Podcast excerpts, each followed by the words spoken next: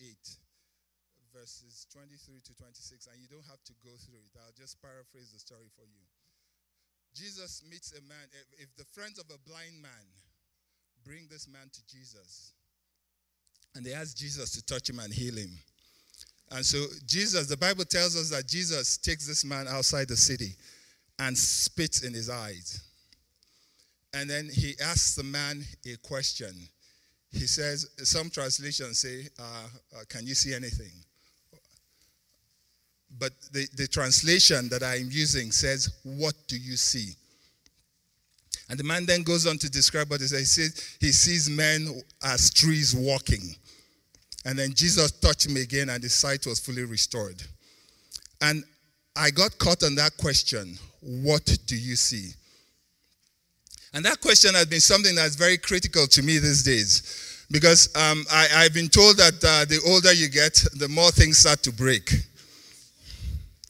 And I've always prided myself in my vision, in my eyesight, my ability to see.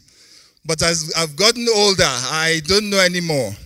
I'm reminded of the words of a Nigerian author, a writer, Chinua Achebe. He wrote a book that's called Things Fall Apart. It looks like things are starting to fall apart, and the center is no longer holding. Amen. So I've come to appreciate the value of sight, the value of vision, something that I've always taken for granted. I've noticed that what I can do or not do, what I can see or not see, is really all dependent on what I can, on my vision. If my vision is clear, I will see clearly. Again, here's why it's critical because if I can't see clearly, I can't act precisely. And my vision, therefore, directs what I can do. And what I do will ultimately determine what I get. So, vision is a critical factor for success. If you don't have a vision, you may not be walking down the road that God has ordained for you to walk. And here's the thing with God God has markers with our names on them. He has those markers in specific places. And in those specific places are the blessings and the provisions of God. If God is wanting you to go east and his provisions are for you in the east and you're going west, God hasn't abandoned you. You have lost your vision. Amen. It said, by far the most important organ of our senses are our eyes. We perceive up to 80% of all our impressions through our eyes. 80% of everything you perceive, you perceive through your eyes. So your eyes are critical. Your eyes are critical. And so if a person sees clearly, they are said to have 20/20 vision. And the desired state of most rational people is 2020 vision. Most of us desire it, some of us don't have it. But the desired state we want to do to get to is a state where we have 2020 vision. This morning I want to talk to us about the power of vision. I want to ask us the question this morning, what do you see? What do you see? Some of us, my objective this morning is to put us through a vision test to put us through a vision test. We might end up at the end of this in understanding that you need a vision alignment. I, I had to get a vision alignment. And part of that vision alignment has provided me something that helps me see more clearly these days. Most of you don't know I use glasses, right? But the objective of a, of a, vision alignment is to help you so that you can see more clearly. Because if you can see more clearly, you can walk more firmly. You can walk more confidently. If you walk more confidently and you walk in the path that God has ordained you to uh, walk in, I'm telling you, success is only the outcome. You cannot miss your way going with God. You cannot miss your path walking with God. But if you go your own way, God is not obligated to pay for a bill he has not written. God is not obligated to cash a check that he has not written. God is not obligated to fulfill an order that he has not placed. But here's the thing with God if God calls you, God equips you. If God equips you, God provides for you. God is not like Pharaoh that will ask you to make bricks for him and not give you straws. If God ordained it, God will provide for it. Amen. And so it is critical that each one of us come to a place where we understand the vision of God for our lives. Because the essence of vision, and I'll get to it. I'll get to it. So some of us may be uh, let me back up a little bit. So, this man, when Jesus asked him, What do you see? He says he sees men walking as trees. I don't know about you the last time you saw a tree walking. But if I saw a tree walking, I'd be running in the other direction. But think about this man's predicament because the source of his help was standing in, right in front of him. And if he couldn't see it or discern it clearly, he may end up running from the thing that, in fact, was supposed to be his deliverance. He may have been running from the Jesus that was his help in his time of need. And I'm telling you, some of us, because of a lack of vision, I'm wondering if we're not running from the things that God has already ordained for us, our, our, our, our success. The things that God has ordained for our blessing. Because we lack vision, we're running from those things. God is going to give us a vision alignment today. What do you see? Amen? Hallelujah. So, what is vision? Vision is more than sight, it is insight. It is more than the ability to see, it is the ability to see right. Vision deals with not just what you see, but how you see.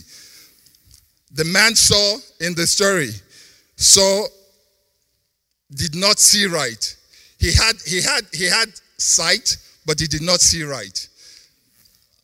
He had sight, but he did not see right. Now, let me ask you, I, I, and I know this because vision is not a function of your ability to see. Because I'm telling you, there are many people that have two eyes but have no vision. But there are people that are blind that have better vision than people that have two perfectly working eyes. Let me give you the illustration uh, uh, in the scriptures. What did Jesus call the Pharisees? The blind leaders of the blind. So they had eyes, but they couldn't see.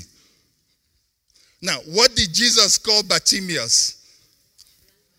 Blind Bartimaeus. Now, what did blind Bartimaeus call Jesus? Son of David. Now, how many of you understand what that phrase, son of David, means? Because he was speaking to a prophetic revelation about Jesus Christ. He understood that the scriptures that talked about this son of David that was going to come and assume the throne of David. And he was going to be the Messiah. So when he was addressing Jesus as the son of David, he was really calling him Messiah. And Jesus responded immediately to that. And so your ability to discern vision, your ability to see clearly is going to be critical to your ability to touch God. And for God to touch you. So vision in the essence of God. So vision in the real sense of it is the essence of God in man, which causes man to see as God sees and to I need to put on my glasses, sorry.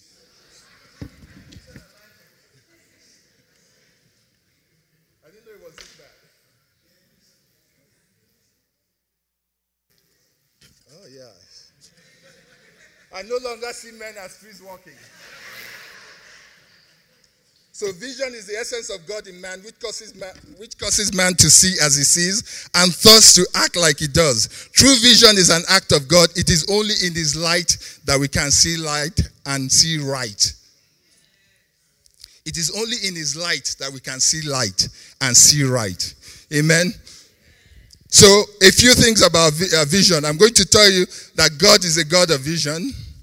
I'm going to tell you that where there is no vision, that vision is essential to order. I'm going to tell you that vision drives your core values, and your core values will make you or break you. I'm going to tell you that vision drives your relationships and your associations that vision compels action and constrains action. In other words, vision, a vision that is static or passive is not a true vision. If you have a vision that does not drive you, all you have is a dream, and the world is full of dreamers already. So your vision must compel you and drive you to take certain actions, to do certain things. Otherwise, it's not truly a vision. And then finally, I'm going to talk to you about vision directs your resource allocation decisions. All of us in this room have 24 hours of a day. Nobody gets more than 24 hours. All of none of us, and maybe some of us in this room, but I don't know any person that has unlimited resources to do whatever they want to do when they want to do it. If you do, I need to make a friend of you. See me after service. And so we all of our resource allocation decisions, how we spend our time, how we use our talent, how we use our money, all have to be governed by something that directs us. Otherwise, we will do what is right in our own eyes, and the result of that is chaos. Now, what I don't get today, I will get to on Wednesday. But I'm not going to rush it. I'm going to try and get to it as, as much of it as the Holy Spirit will allow me. So I said, God is a God of vision. That's how I started. So, how do we see that played out? When God, everything God does, He does by the impartation of vision. Look at the creation. The creation was done before the act of creation began. So the blueprint for creation was already finished in the mind of God before he ever spoke the first word of creation. Before, before he said, Let there be, there already was. So if you look at the picture of creation, it was already done, designed, and sealed before God started to act. What does that tell us? That godly vision, godly vision precedes any kind of meaningful action. Godly vision precedes any kind of meaningful action. Otherwise, uh, you, have heard me describe it, you'll be like a gerbil. You know what a gerbil is, right? A gerbil is a little rat. And they have them in these cages. And what these rats do is that they're constantly spinning the, the wheels of this cage. So the cage is moving, but the gerbil is standing still. To the foolish gerbil, it might think it's doing a lot, but it's actually running in place. And without a vision, a lot of us will end up running in place. Um, God has designed and, and created us for much better. Amen. Look at Adam. When God created Adam, he immediately imparted vision upon him. This is what you're going to do. I'm going to give you dominion. This is what you're going to have dominion over this and that. He gave uh, uh, Adam a vision for leadership. How about Abraham? When he created Abraham, he called Abraham from amongst his own people and told him he was going to take him a land. He was going to give him a, a generation of great people. He was going to bless him and make him a blessing to the nation. So immediately, Abraham had a vision of why God was calling him. And that vision drove him and informed everything that he did. And through subsequent generations, as each generation was born, that vision was transferred from father to son and from God to son and was reiterated and reaffirmed because the problem is this if you lose sight of your vision, you end up where God did not ordain for you to go. And we see the example of that. How about the children of Israel? When God, create, when God created the children of Israel and delivered them from Egypt and, and promised them, gave them the promise of, uh, the, uh, of a new land into which he was bringing them, a land flowing with milk and honey, he cast a vision for them of how, la- how that land would be and what they had to do to maintain that land. The vision was encoded in covenants which God cut with their forefathers and established and reiterated over time. And as long as these people maintained that vision, they did well. When they went from Egypt, nations that were mightier than them fell at their feet because they were driven by a passion. Look at Caleb. Caleb, how old was he? He said, Look, there are mountains to be. Age was not a problem for them. A lot of us say, Well, I'm too old to dream, I'm too old to have a vision. Caleb was 80, but God was still calling him and using him in taking mountains. But the moment these people shirked their, uh, their responsibilities and, and fell away from their mission, as soon as they lost sight of their vision, the Bible tells us bad things began to happen to them. What were those bad things? Proverbs 29 18 says, Where there's no vision, chaos prevails. Where there's no vision, the people perish. Now, some translations say the people uh, cast off restraint. The Bible says, some others say that every man does what is right in their own eyes no matter what translation you're using, the essence of, the, of that verse of scripture is this is that where there's no governing or galvanizing or cohesive vision around which people can rally, that there's always disorder. And disorder always brings lack of productivity and waste of time and resources. Look at the creation again, the creation story. The Bible said in the beginning, the earth was void and without form, and darkness covered the face of the deep. And that prevailed until God began to impose his uh, vision on creation. God imposed and implemented his vision for creation. When that was done, at the end of the creation process, what was uh, void and without form ultimately became not just good, but very good. So when God imposes order, when God establishes vision, the result is not just good, the result is always very good. So I'm asking you, are your results very good? Are your results very good? Because those are the kinds of result God is looking for. And those kinds of results are driven by vision. How about the children of Israel? I, already told you the story about when God called them. We said that God took the children of Egypt. The first thing he did was he cast a vision for them of the promised land. And as long as they kept sight of the vision, the Bible tells us they were able to gain territory and to win victories. But something happened. In Joshua 24 14, Joshua begins to transition from the scene. He's now beginning to address a, a, a next generation of leaders. The Bible says he calls the kings, the officers, the chiefs, and the leaders of the people. And he begins to remind them. He begins to cast the vision of leadership for them. He begins to tell them, look, I'm stepping away, but God hasn't stepped away from you. I'm, I'm, i may be leaving the stage, but the vision is still the same. And he addresses them and he says something that's very unique to them. Some of you know this scripture by heart, but in Joshua 24 14, he says to, the, to them, Now therefore, fear the Lord, serve him in sincerity and in truth. Put away the gods which your father served on the other side of the river and in Egypt. Serve the Lord. And if it seems evil to you to serve the Lord, choose for yourselves this day whom you will serve. Whether the gods which your fathers served that were on the other side of the river, or the gods of the Amorites in whose land you dwell. But as for me and my house, we will serve the Lord. And everybody reaffirmed their commitment to the Lord. And then Joshua goes on to remind them the consequences of walking away from the vision of God. And, and, and, and over time, as that generation of leaders fell off the scene, something happened. Israel lost his way. They began to slack off. They began to compromise. They began to do the exact same things for which God was dispossessing the lands that He was calling, calling them to inherit. They started to intermarry and to worship the idols of the land. The same reason for which God was dispossessing that land. And here's what happens at the end of the day, if you read the book of Judges, the last the last um, sentence in the book of Judges is this. It says, In those days, there was no king in Israel, and everybody did what was right in their own eyes. And that began, uh, began a succession of captivities, of exiles, of victories and defeats. You find Gideon hiding to thresh wheat.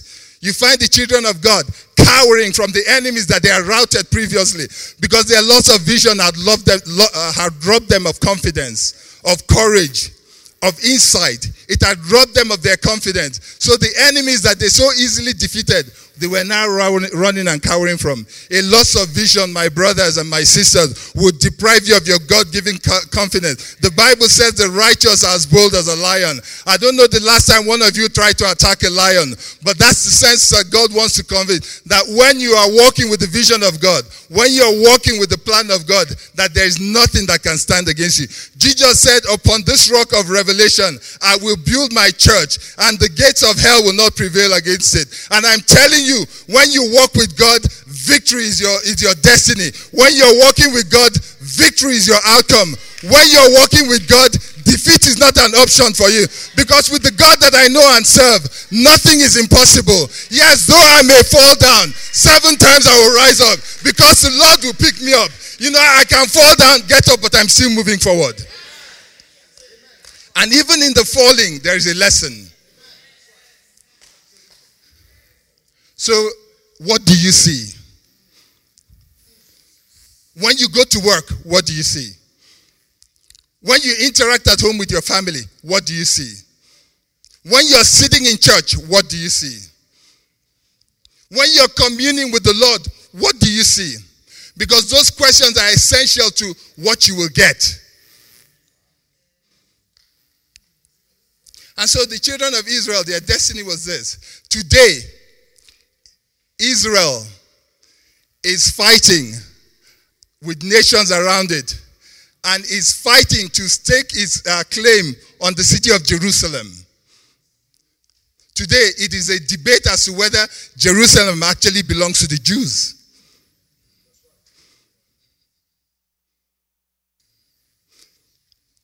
That's what happens when we walk away from vision, when we forget to pursue vision. And, and vision is something that requires tenacity because you go through ups, you go through downs. You go forward, sometimes you go backwards. You take two steps forward, maybe you take one step backwards, but don't stop stepping. Don't stop stepping. The Bible says, though it tarry, wait for it, for in the end it will yet speak. I, I'm telling you this morning, if you have given up on the vision that God has given you, it's resurrection time. It is resurrection time. God is calling for new life into dead things. God is speaking new life into dead dreams. God is awakening the sleeping giants. And there are sleeping giants in this room. And giants ought not to be sleeping. Giants ought to be walking tall and walking high. We ought to be walking on the mountains of this, uh, of this earth. We need to be sitting in the high places and because our God is seated in high places. Amen.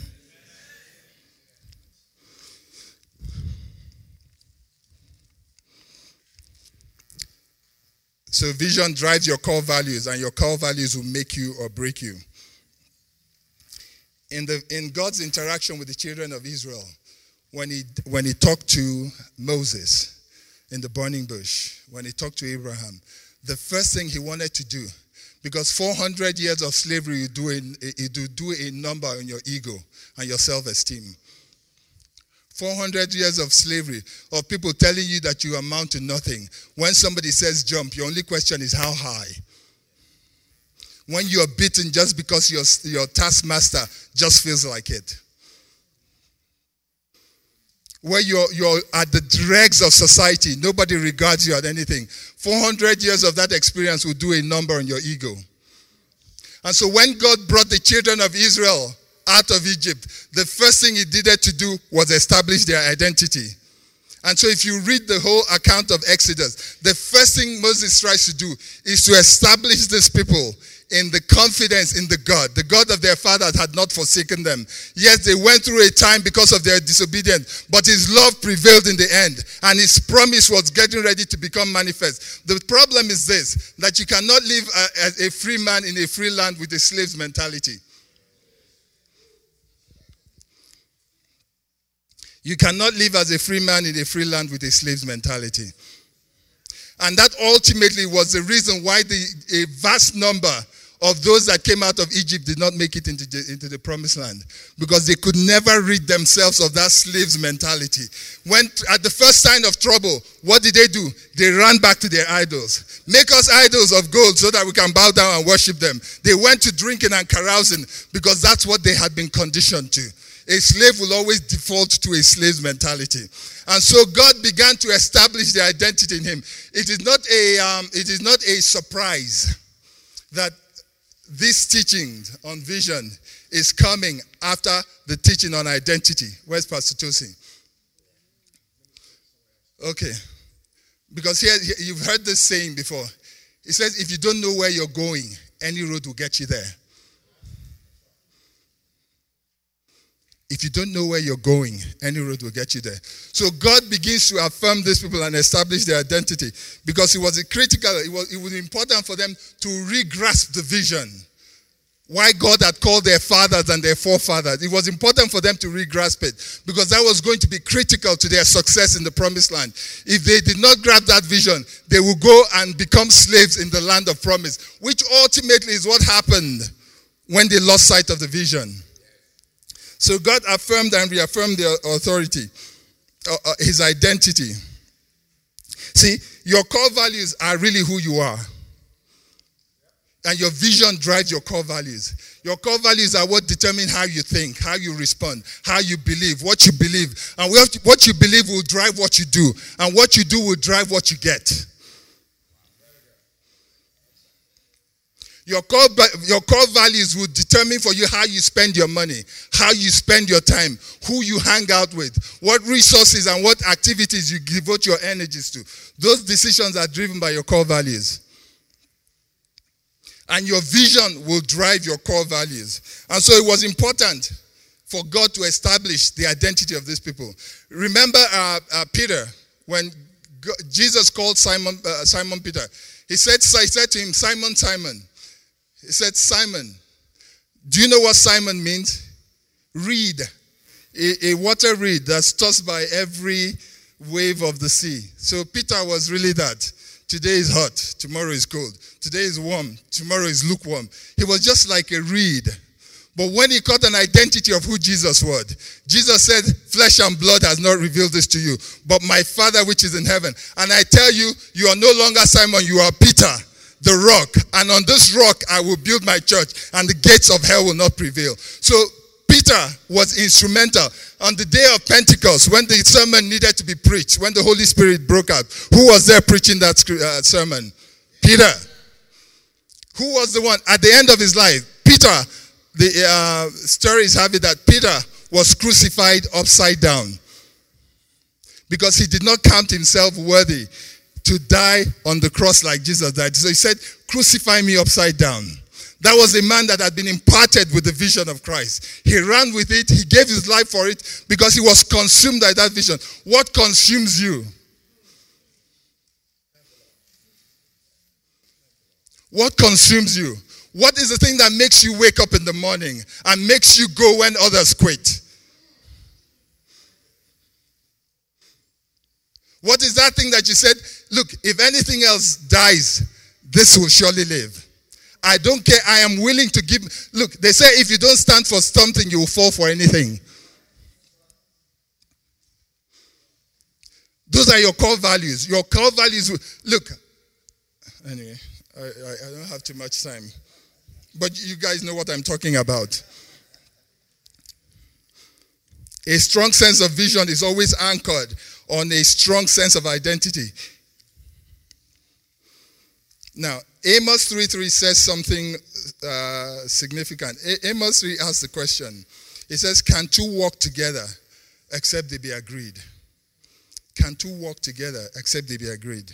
And um, when, when we counsel couples in this church, when we do premarital counseling, one of the activities and exercises we always have them do is first of all to go get a vision statement. How many people have I have we counseled here?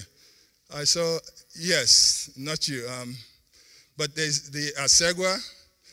Any person, the first activity we put them through. I haven't counseled you, Kenichi. You're not of marriage. yet. the first activity we put them through. If you ask them, the first question we ask them, what is your life's vision? And, and people will scratch their heads, and some of them will try to make up stuff because they have nothing and they feel like they need to give me an answer or give us an answer. But the point we're trying to make is this when ladies, and listen to me, single ladies, single men in this church, ladies, when a man tells you he wants to marry you, He's asking you to come take a walk with him. Come take a walk with me. Come, let's. See, I didn't cancel her, so she doesn't know. When a person says, Come take a walk with me, what is, your, what is the logical question? Where are we going? Where are we going? Because, first of all, you need to determine if that's where you want to go. And secondly, you need to determine if this is the person that you want to go with. And in the process of, of, of, crafting a life vision for their marriage, here's what happens. They begin to speak to those core things. Really, what do you think about money? What do you think about relationship? What do you think about Jesus? What are the things that are important to you? Because you don't want to wake up after you said I do and find that you're sleeping with the enemy.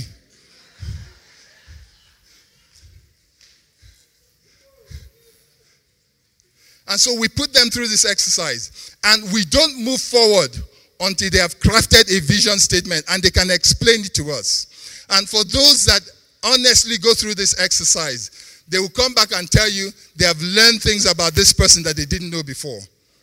Now, those things are not intended to stop you, but in the in, in uh, government, there's something we call full information. It's so that you have full information, so that you need to, you need to decide if I want to take this journey with this person. First of all, you decide if I'm ready to take the journey. Secondly, do I want to take this journey with this person? And every family, remember that again, every family is a union of individuals. And so if you have individuals that come to the table with a, with, with a, a vision, you have a family that has a vision, if you have a family that has a vision, you have a community oriented, uh, um, a vision oriented community. Because a community is the sum of its individuals, it's the sum of its families. And its family is the essential, the bedrock of anything that happens in society. Children are born and raised within families, children are trained and educated within families. Decisions about governance and government are made within families. If you, you most families find that most people vote Democrat. Why are you a Democrat? Because my father and my father before him and his father before him and all of that were all Democrats. Now, what do Democrats mean? I don't know. Oh, for you Republicans, why are you a Republican?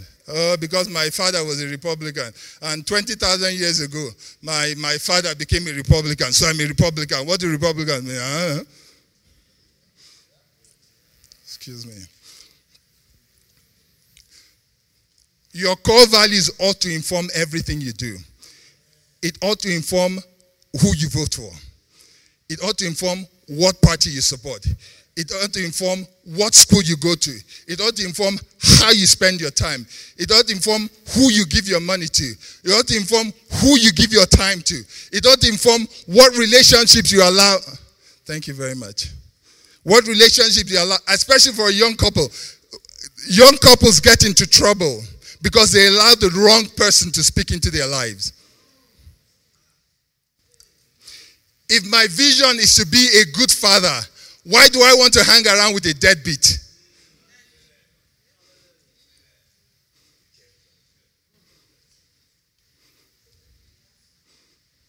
If my vision is to be a, a good mother, why do I want to hang around somebody that hasn't raised good children? Because you can't give what you don't have. So your vision is going to drive and inform everything that you do. I'm going to move forward for the sake of time.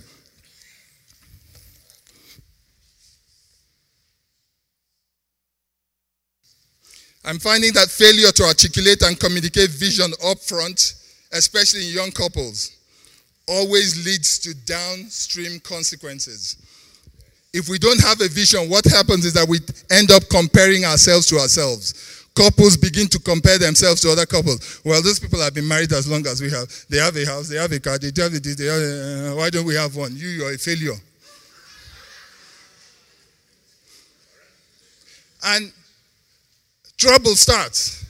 Because if this man truly loves his wife, or this man, uh, wife, uh, woman truly loves her husband, what happens is that you try to do things that God has not called you to so that you can impress this person. You begin to take on debts that you don't need so that you can dress like that person. But you forget that each person has been uniquely gifted and graced by God. And given those giftings and those graces for a unique work that God has called them to do. And each couple, each family has been graced, uniquely graced with all of the individuals with their unique giftings and callings to do what God has placed them together in a family to do. And so God is not going to reward them or evaluate them on the basis of somebody else's mission because He hasn't given them the resources for somebody else's mission. Stewardship always requires that you give an account of that which you have, not that which somebody else has. And so when we begin to compare ourselves, this person is doing that, we get into trouble. And those comparisons, at the root of them is a lack of a vision, a lack of a, a sense of who we are, a lack of our core values. And if you don't know who you are, people will define you. Hallelujah. If you cannot agree on where you're going, how can you agree on which road to take? I believe this is just as true for a spiritual family as it is for a natural family.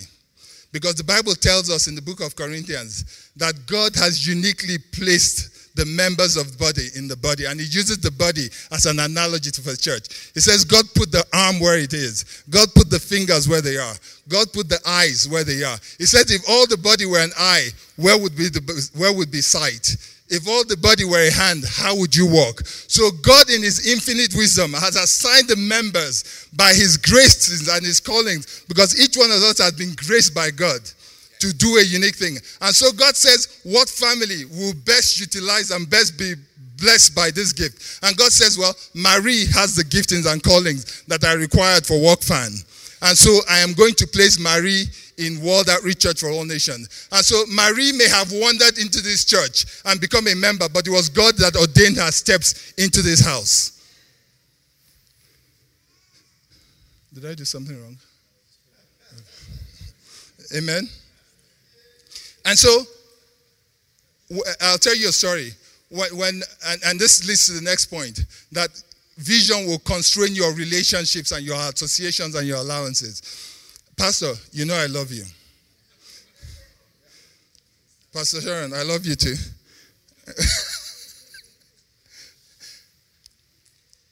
when my wife and I left the church that we had attended, uh, Christ Chapel, Christ Fellowship, for so long, we were deliberate about our search for a church. Because God had spoken some things uniquely to us. There were things that we knew God was calling us to do.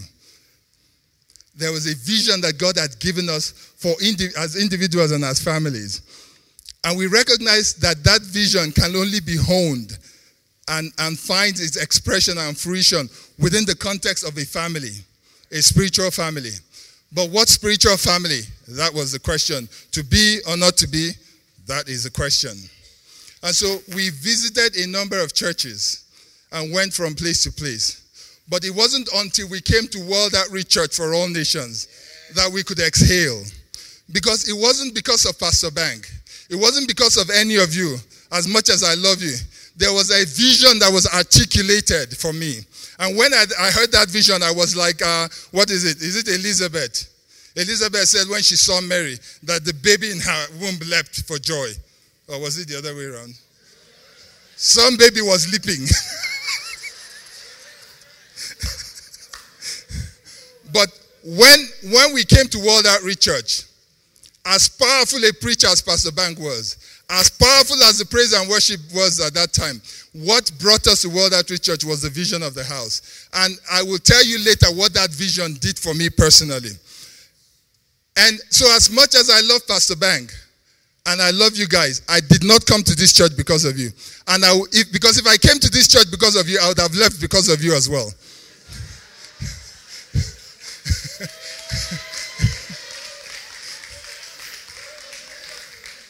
Because Pastor Bank, you know this. Pastor Bank will tell you, he and I have had. And a lot of you in this house, I've had some.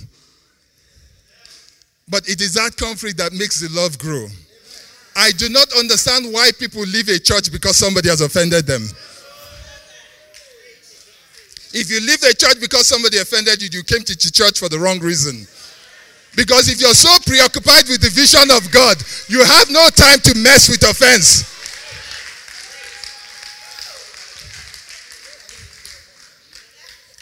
And so, thank you. and so, in spite of conflicts and difficulties, in spite of issues and challenges with people, the same challenges that some others have left over I have, I have stayed in this church. Not because somebody didn't offend me. Now, if there are offenses, the Bible says we must deal with the offenses and take care of the offenses. You don't sweep them under the rug. But an offense is not a reason to leave a church. Because if offenses brought you, offenses will take you out. But if vision brings you in, vision will keep you. Amen. So we don't join. We, my wife and I have never been grasshopper butterflies. The, the church that I came to World Outreach Church from, I was I'd been there all the time I was in the U.S. And I think I was there maybe 10 years. So I, I'm not the kind of person that hops from church to church because what I pursue is vision. The relationships I bring benefit. But the main ingredient is the vision. Amen? I'm running out of time. So, um, let me see how to work through this thing here.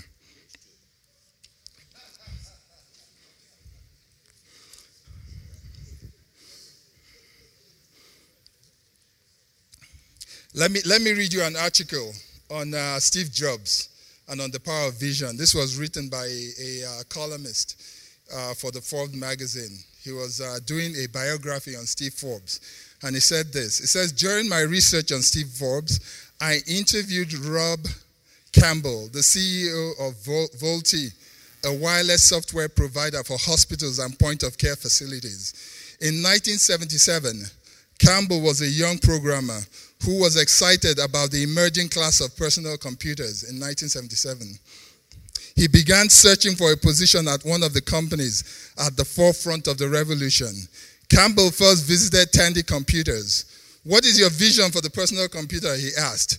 We think it could be the next big thing on everyone's wish list for the holiday season, Tandy executives exclaimed.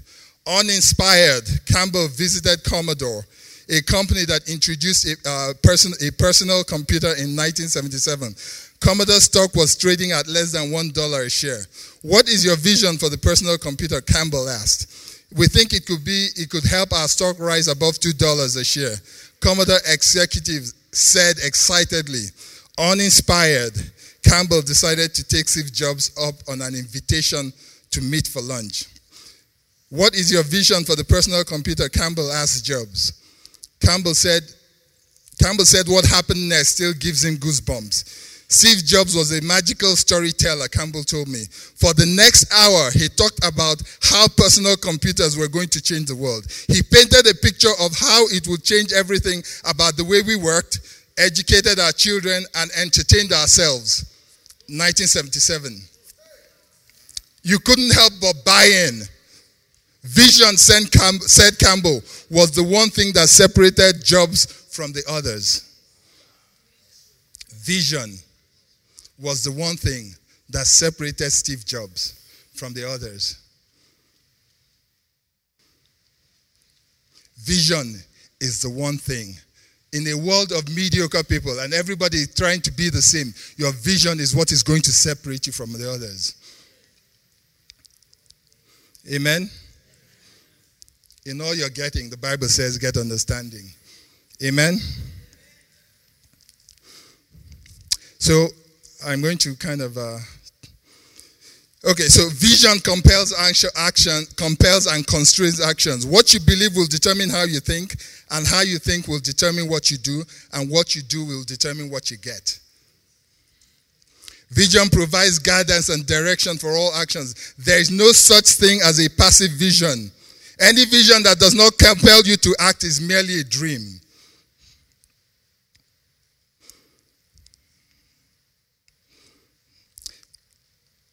There's a reason why in my house, in my house, every person, where's my daughter? She said, every person does a chore. As the older two have started to work and make an income, they're contributing to the house in more tangible ways, in financial ways. Uh, they will go out and they come back with groceries so that uh, I know daddy's money tastes better. but they're learning to contribute. And what is happening is this because you get them to work in the house, it gives them a sense of ownership over the house. This is not just mommy and daddy's house. This is our house. Because when their friends come over and the house is trashed, they don't say your father and your mother's house is trashed. They say your house is trashed. In the same vein, if the house is all right, they don't say your father and your mother's house is all right. They say your house, your crib is tight.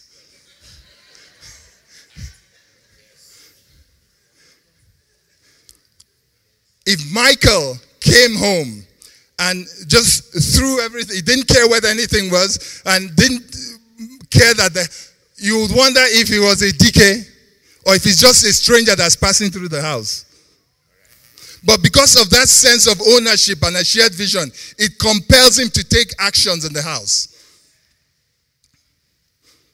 I, I, I told you I would get back to the issue of. I remember when I first came to World Outreach Church the vision that we kept reiterating it was reaching the lost at all costs by uh, praying for the unreached, establishing child churches, um, establishing child churches, praying for the end, uh, and sending forth leaders to the end of the earth.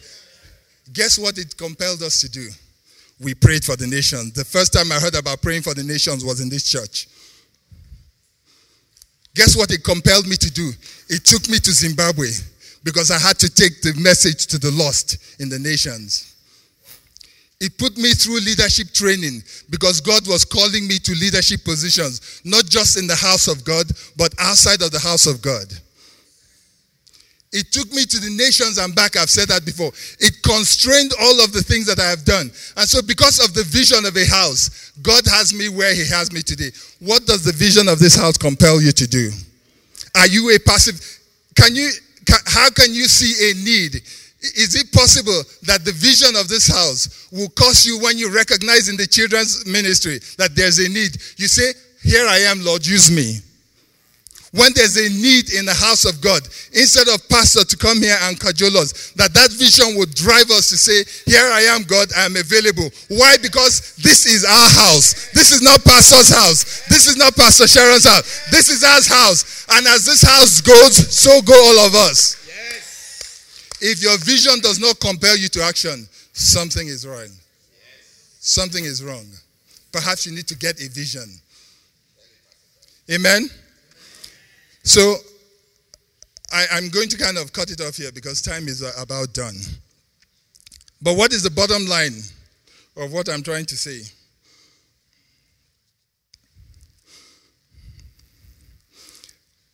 I imagine some days if, when my son Michael comes home and finds something that is not a chore of his, but because it's his house, he steps up and does it anyway because as Pastor had taught us, uh, the goal is more important than the role. Can you imagine how pastor would feel if you were sitting in the pastor's chair before a need is, uh, is indicated in this house, you're already taking care of it? That before a prayer request comes, you're already volunteering to pray. When a need, before a need arises, that you're stepping up already. How is gratifying is that for a father? I know how it makes me feel when my children take up those positions of responsibility and do them just because they belong to the house. So I'm encouraging us this, this, this morning as I wind up. I'm encouraging us God's divine provision. A lot of us, if I was preaching a message now today about how God is going to bless you and make you wealthy, we would all be running, hanging off the rafters in excitement. But divine provision, provision is an amalgam of two words pro, for, and vision for vision. God's provisions always follow God's vision. So if you get the vision of God, the, brave, the provision will follow it naturally. You don't have to sweat or run for it. The grace comes with the vision. Outside of that, you will struggle. The Bible tells us in the last days that God is going to pour out his spirit upon all flesh. And the young men will dream dreams, the, uh, the young men will dream dreams, the old men will have vision. On his maid servants and his men servants, he poured it. We are re- entering a generation for visionaries. God is looking for visionaries to step up because that's the container that is going to uh, carry the glory of God in these last days. God is looking for men and women that will step up and say, God, impregnate me with a vision. I'm too specially and wonderfully made to sit idle in church. I'm too fearfully and wonderfully made to just be ordinary. God, impregnate me with a vision because when that's the cry of your heart, you will experience God in a dimension. 2017 will really, truly be your breakthrough, your crossover year. If that is you, I want to pray with you this, this, this afternoon. Actually, let's just all pray. For some of you, the first vision, like the blind man, the first vision you need to see is the vision of Christ. Because I, I told you earlier that all true vision emanates from God. All true vision flows from God. So if you, have, if you don't have a relationship with Jesus Christ, you haven't even started the journey at all.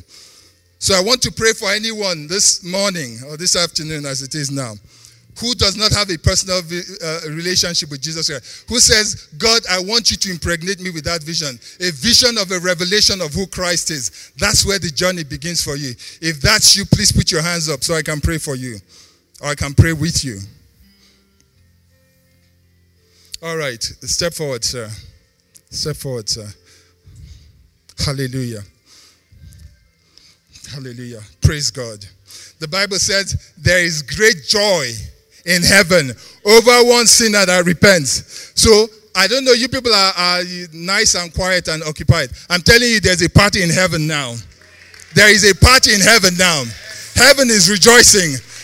Heaven is rejoicing. If you understand unconditional love and amazing grace, you will know what is happening here. My brother, this is the best decision you have ever made. Because this is the open door to all other great decisions that you make. You have done that thing which is foundational and fundamental to everything else you will do life. And I'm telling you, God is about to take you on a journey that you can't imagine. God is about to take you places that you could only imagine in your head. If you would yield to Him, let Him impregnate you with vision where you will go. Only eyes can eyes have not seen, ears have not heard. So I'm, I'm going to pray for Pastor Mary. Can you come and pray with us, please? Hallelujah.